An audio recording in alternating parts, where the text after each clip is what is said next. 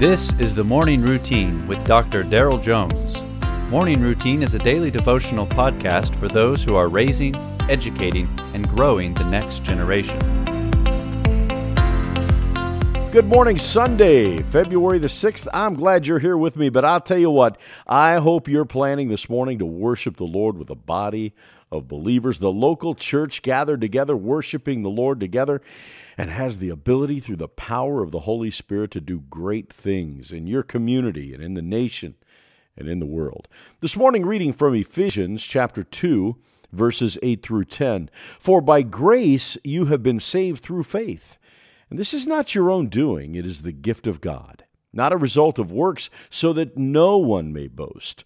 For we are his workmanship created in Christ Jesus for good works, which God prepared beforehand that we should walk in them.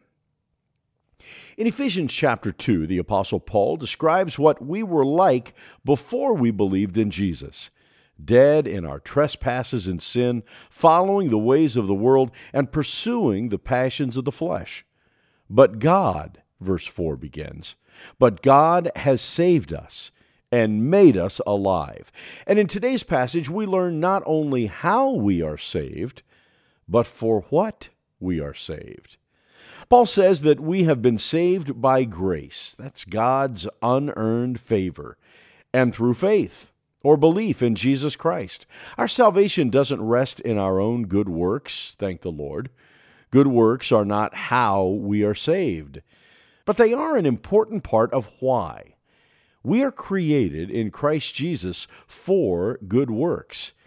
These are the things God wants to do in our own lives and, and, and to advance His kingdom. In fact, these works were planned beforehand, according to Paul. Have you ever wondered why God doesn't just take us to heaven after we receive Him? Why doesn't He just get us out of here?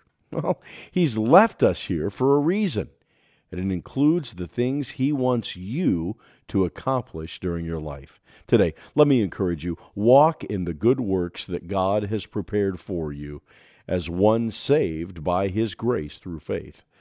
And as you work in the kingdom, in education, in church, remember this we work from our salvation, not for it. So today, let's work hard. You have been listening to the Morning Routine brought to you by the Herzog Foundation and hosted by its president, Dr. Daryl Jones.